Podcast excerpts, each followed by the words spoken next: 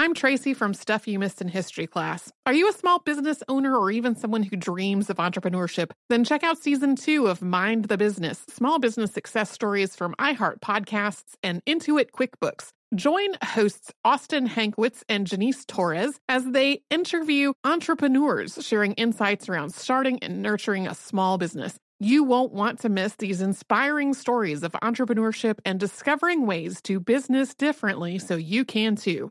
What does every grocery store aisle now have in common? Products that come in paper packaging. And not just the obvious ones like cereal boxes and juice cartons. From beauty products to boxed water, there are more opportunities to go papertarian than ever before. So why should you? Because paper comes from a renewable resource and can be recycled up to seven times. Simply put, it's the smart choice for the environment. And it turns out the easiest choice for you. Learn more at howlifeunfolds.com slash papertarian.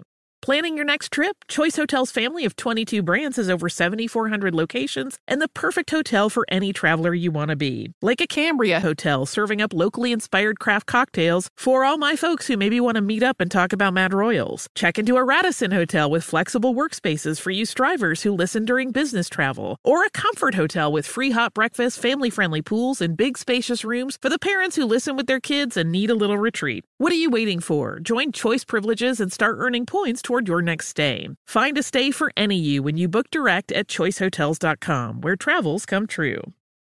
When you think about the future, what kind of technology do you envision? Whatever the future holds, artificial intelligence will undoubtedly be at the heart of it all. Join Graham Klass as he hosts season two of Technically Speaking, an Intel podcast, and hear from the minds transforming healthcare, retail, entertainment, personal computing, and more with the help of AI. Tune in every other Tuesday and explore the latest technology that's changing our world today and creating a more accessible tomorrow. Listen to Technically Speaking, an Intel podcast on the iHeartRadio app, Apple Podcasts, or wherever you get your podcasts. Welcome to Stuff You Missed in History Class from HowStuffWorks.com.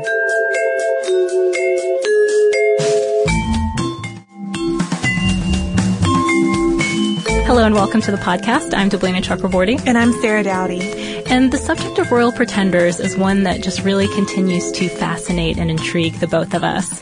In March, we covered Lambert Simnel, who was pretender to the English throne at the young age of 10. But here's the thing. While he and his supporters may have given Henry VII cause for concern, Simnel never actually became king.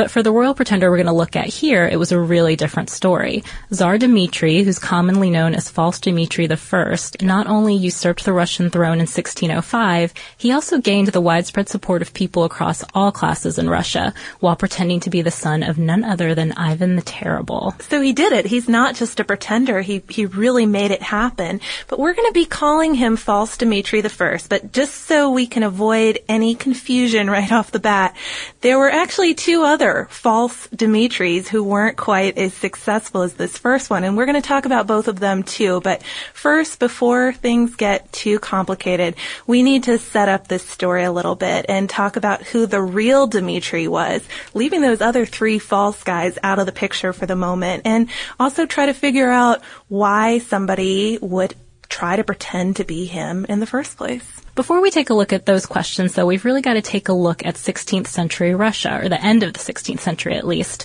As the 16th century was drawing to a close, the old dynasty of the Grand Princes of Moscow, or the Rurik dynasty, was coming to an end. Tsar Ivan, better known as Ivan the Terrible, died in 1584, and though he'd had a number of wives, countless lovers, and many, many children, he really didn't have that many options for an heir partly his own fault too. Right. So this is what happened. Many of the legitimate children that he had turned out to be sickly and they didn't survive Ivan. As for the illegitimate ones, it's said that Ivan would actually suffocate them with his own hands to make sure that there wasn't a power struggle after he died. Ironically, a power struggle does still develop. That's very true. There were two sons left after Ivan died, Fyodor and Dmitri. Fyodor was the older one and he actually became czar after Ivan's death. He wasn't a very effective czar, though. Some sources suggest that he may have actually had some sort of mental disability, or at the very least was ill-suited to ruling a country. So somebody else had to step in. His wife's brother, Boris Godunov, who basically governed for him. And before his death, Ivan even named Godunov as Fyodor's guardian. So it's the start of trouble, raising this, this man to a very high, very powerful position because Godunov had a lot of power now and it seemed like maybe he would be the next in line for the throne. And there was still that other son though, so this is where things get complicated. Dmitri, uh, Ivan's other legitimate child, but at this point he was just a little boy, so he didn't seem to be a, a real contender here as a successor to Fyodor. Yeah, also it might have been tough to prove Dimitri's legitimacy because he was the son of Ivan's seventh or maybe eighth wife, depending on what source you look at. And I think something like after the third wife, the kids weren't really considered legitimate, so that caused a problem anyway. But he still would have had a claim. So that's probably why Dmitri and his mother were exiled to Uglich after Ivan's death. But the boy died there in 1591 around age 8 or 10, and of course there are mysterious circumstances involved. It wouldn't be a good pretender story unless there were some mysterious circumstances Or just here. a Russian royal childhood story. So some people said that the death was natural, although natural doesn't even really sound very good. He supposedly stabbed himself during an epileptic seizure. Yeah, you have to wonder why an 8 to 10 year old boy is holding a knife anyway. Yeah, that was my first question and how he managed to stab himself with it. But there you go. That's the one potentially natural solution. However, though, there was also a rumor that it was Godunov who had had the child murdered, which seems kind of likely too. This this power hungry guy who does step in after this kid is out of the way. But regardless of what the truth was here, Dmitri was now out of the picture, and since Fyodor had a wife and only one daughter, Feodosia, who died as an infant, this really left the door wide open for Godunov to step up and take the throne himself. Yeah, and incidentally, some suspected Godunov of involvement in Feodosia's death too, so we should mention that. But sure enough, after Fyodor's death in 1598, Godunov was elected to the throne by popular assembly. But Tsar Boris, as he's often known, didn't have an easy go of it at all. We shouldn't make it seem entirely like he just came in there and claimed the throne for himself too. He was elected to his position, but not everyone was a fan of the new Tsar Boris. In particular, the Boyars, who are basically old aristocratic families, upper nobility. They were specifically opposed to him. And out of all of these old families, the Romanovs especially really didn't like Tsar Boris. And part of that is because they thought they had a better claim to the throne. Tsar Fyodor's mother, Ivan the Terrible's first wife, Anastasia, had been a Romanov. So the family thought that through through her and through their relation to the latest czar, they had a pretty good claim. So Tsar Boris needed a way to deal with these rivals of his, and what he did is in 1600 he sent them all, he arrested them, he arrested all the Romanov brothers and sent them all out of Moscow. That wasn't the end of Tsar Boris's troubles though either. Uh, soon other social classes weren't really happy with him, though some sources refer to Tsar Boris as an intelligent and capable ruler who did things like reforming the judicial system and sending students to be educated in Western Europe. He also had the misfortune of being on the throne during a terrible famine that lasted from about 1601 to 1603. The harvest failed all those summers, three successive summers, and Tsar Boris really didn't deal with this effectively at all. It hurt his reputation and destabilized his regime. Yeah, so there was this idea floating around that Tsar Boris wasn't a true czar at all. These economic problems, these social conflicts that were all coming to a head, even the famine, it was all kind of his fault. And this combined with Dmitri's premature death opened the door for pretenders. So new guys could come in and, and the stage was set for for some kind of revolution. It was. And then in 1603, at the height of this crisis in Russia, a young man appeared in Poland, Lithuania, and presented himself to Prince Adam and other nobles there as the Tsarevich Dmitri, the youngest son of Ivan the Terrible and the true heir to the Russian throne. Wait a minute. I know, what's going on He's here? He's supposed to be dead. He's supposed to be dead. So here's how Dmitri explained himself. He told people that Godunov had sent hired assassins to kill him in Uglich back in 1591. So what was rumored to have happened did happen. Godunov had tried to have him killed.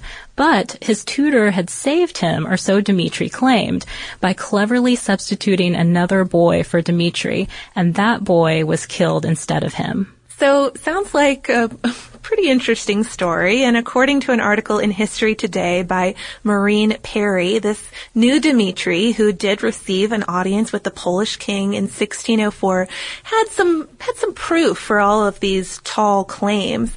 For one, he was recognized supposedly by Russian exiles who claimed to have known the boy. You know, that's not it's not too hard to believe there. Some people would have definitely been familiar with his face, might have been able to recognize him. But he also displayed so-called royal birthmarks. And We're not quite sure what we- that means. We were trying to figure out what that meant. What what makes a royal birthmark? Or I don't know, is it especially large or like shaped like a crown? Or, or is it just as simple as maybe they knew Dimitri had some specific birthmark and look, there it is. But Or maybe the family all had the same birthmark. something. Anyways, he has the royal birthmark, so he's good there. And then he also had a jeweled cross that was allegedly given to him by his godfather. So, the Polish are sold on this, and they have pretty good reason to, to be sold after Dmitri even converted to Catholicism in Krakow. So now he's sort of entering their fold, and they're getting their new friend Dmitri, or hoping to get their new friend Dmitri on the Russian throne, which offered some really exciting possibilities for the expansion of Poland's influence into, uh, into Russia and the Vatican's reach as well. So backed by these Lithuanian and Polish nobles and some Jesuits too, and with a newly gathered army of Cossacks and adventurers, this false Dmitri invaded Russia in October 1604. And he had some initial victories. He did all right at first. He attracted followers, especially in southern Russia, and he won some towns in that region in which the townspeople overthrew their governors in favor of him. And most of his supporters were Cossacks, townspeople, peasants, and bondsmen. In general, though, False Dmitri was defeated militarily until Tsar Boris suddenly dies in April of 1605. Then the government army shifted its support to Dmitri. Game changer. It was. They didn't want to swear allegiance to Tsar Boris's son, Fyodor. So after the army has switched allegiances, then there's a popular uprising against the Godunovs that leads the boyars to also think, hey, we want to switch over too. So they murder Boris's son and his wife, and false Dmitri arrives triumphantly in Moscow in June 1605 and is proclaimed Tsar with all the support of all sections of Russian society. So he made it. I mean, I know we already told you he would in the introduction, but I- I still feel like you sort of don't see that coming. He actually, he's a pretender who makes it happen. So Tsar Dmitri is on the throne, but we still have no idea who this guy really is. Tsar Boris had accused him of being one Grigory Otrepyev, who was a member of the gentry who was linked to the house of the Romanovs and later became a monk in what was pretty much the most prestigious monastery in Moscow at the time.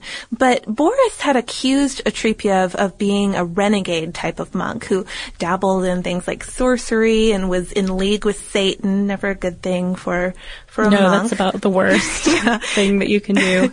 And um, other accounts, though, sort of painted a different picture. They had him standing in, in good standing at the monastery, and uh, he rose in the ranks remarkably quickly there, and, and just sort of had a, a good reputation. So what's interesting is that many historians also think that false Dmitri was Otrepyev, and this is probably the most prevalent theory that's out there right now. But some people think that there are some some critics of this theory, I should say, think that there are are some timing issues with this. That's one criticism that they have that throw it into question. For example, the monk might have actually been too old to pass for Dmitri. We don't actually have any birth records of him. So although people say that they were around the same age, we don't actually know that that's true. So there are some flaws in this theory. And according to a piece by Chester Dunning in the Slavic Review, one thing that many scholars agree on is that whoever false Dmitri really was, he must have been raised from childhood to believe that he was really Dmitri because he played the role so convincingly. So I find that really interesting because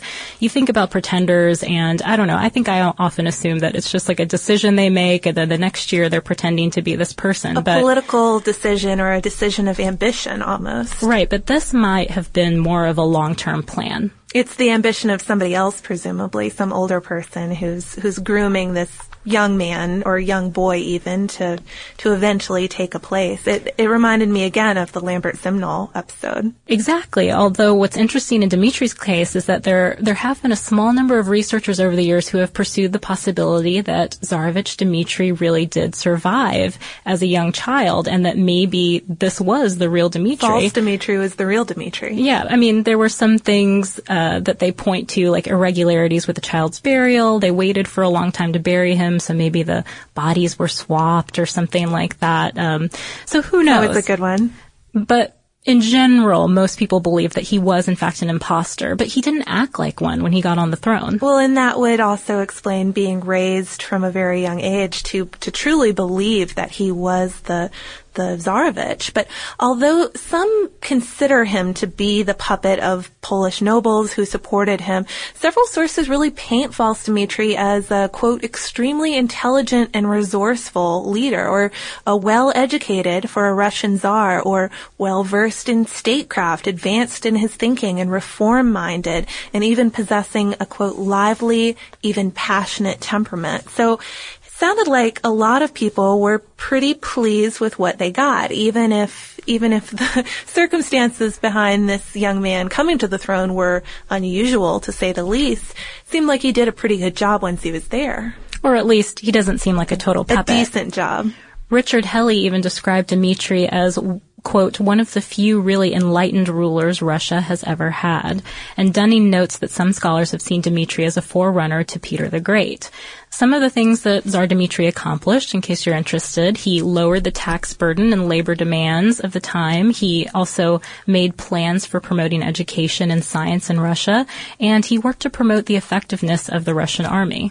Unfortunately, though, or at least unfortunately for false Dmitri, he didn't have that much time to to accomplish all of these things. Having a mind of his own really turned out to be his detriment and he angered a lot of people, especially a lot of these, these nobles who weren't too too into it in the first place. You know what I'm saying? So one of the things he did that really angered a lot of people was that early conversion to Catholicism. He also married the daughter of a Polish Catholic nobleman named Marina, which really even further strengthened that connection. But he also did some other things that would have maybe upset the boyars of the time. He disrupted a lot of cultural norms, for example. He dressed and acted in informal or Western ways.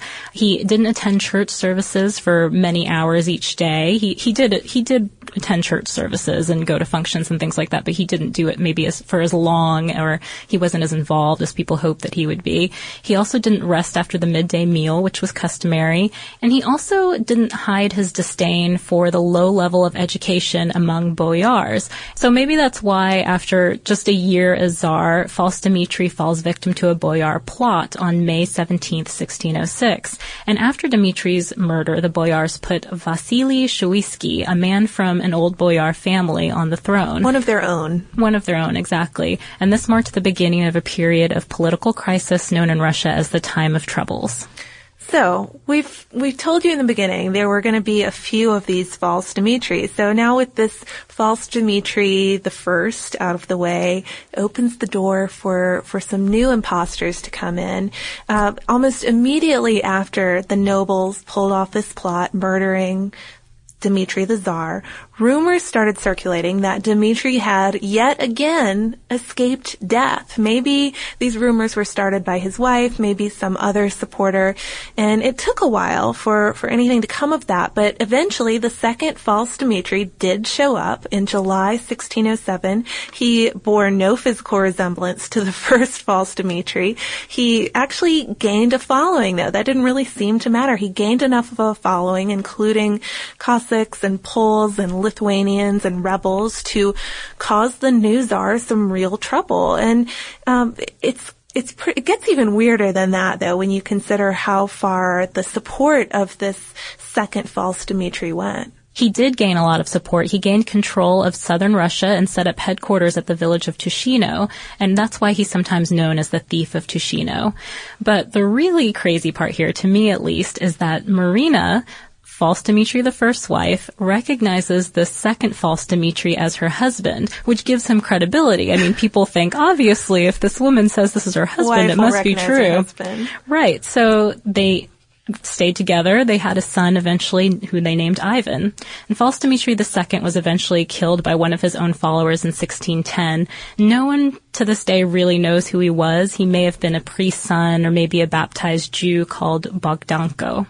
So with false Dmitri II out of the way, we have an opening for false Dmitri III, and on March 1611, a third false Dmitri does show up in northwest Russia this time. But he, I mean, I guess it was an old story by this point. He really didn't gain quite as much of a following, and historians identify him as a former deacon. He did gain the alliance of, uh, or the allegiance at least of some Cossacks in a couple of towns, but he was also murdered by his own supporters May 1612. So, that's the end of that immediate line of, of Dimitri's, but there were others that, that followed, not necessarily more Dimitri's, but other pretenders to the throne. It was a pretty wild time. There were many pretenders apparently during the 17th century in Russia, and there are several explanations for that out there. For example, Perrie suggests that monarchism was the only political ideology that existed in early modern Russia. So, leaders of rebellions or social movements or what have you, they were called the true czar and their enemies were considered traitors. And that's kind of how they set up that dichotomy.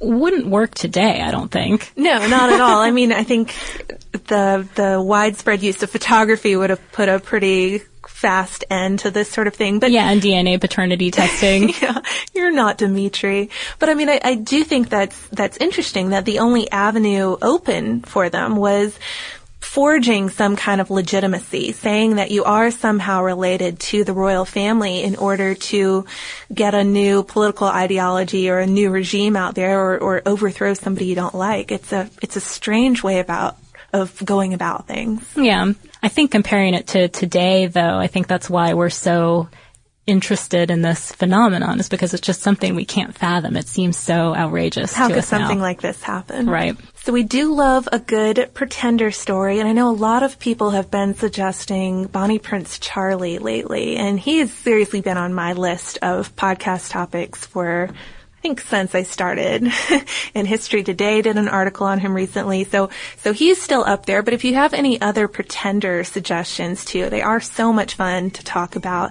You can email them to us at historypodcast at howstuffworks.com. We're also on Twitter at Missed in History and we're on Facebook. You can leave us a comment in, in any of those ways. And if you want to learn a little bit more about how royalty and royal families work, we do have an article called How Royalty Works on our website. You can look it up by visiting our homepage at www.howstuffworks.com. Be sure to check out our new video podcast, Stuff from the Future. Join How Stuff Works staff as we explore the most promising and perplexing possibilities of tomorrow. The How Stuff Works iPhone app has arrived. Download it today on iTunes.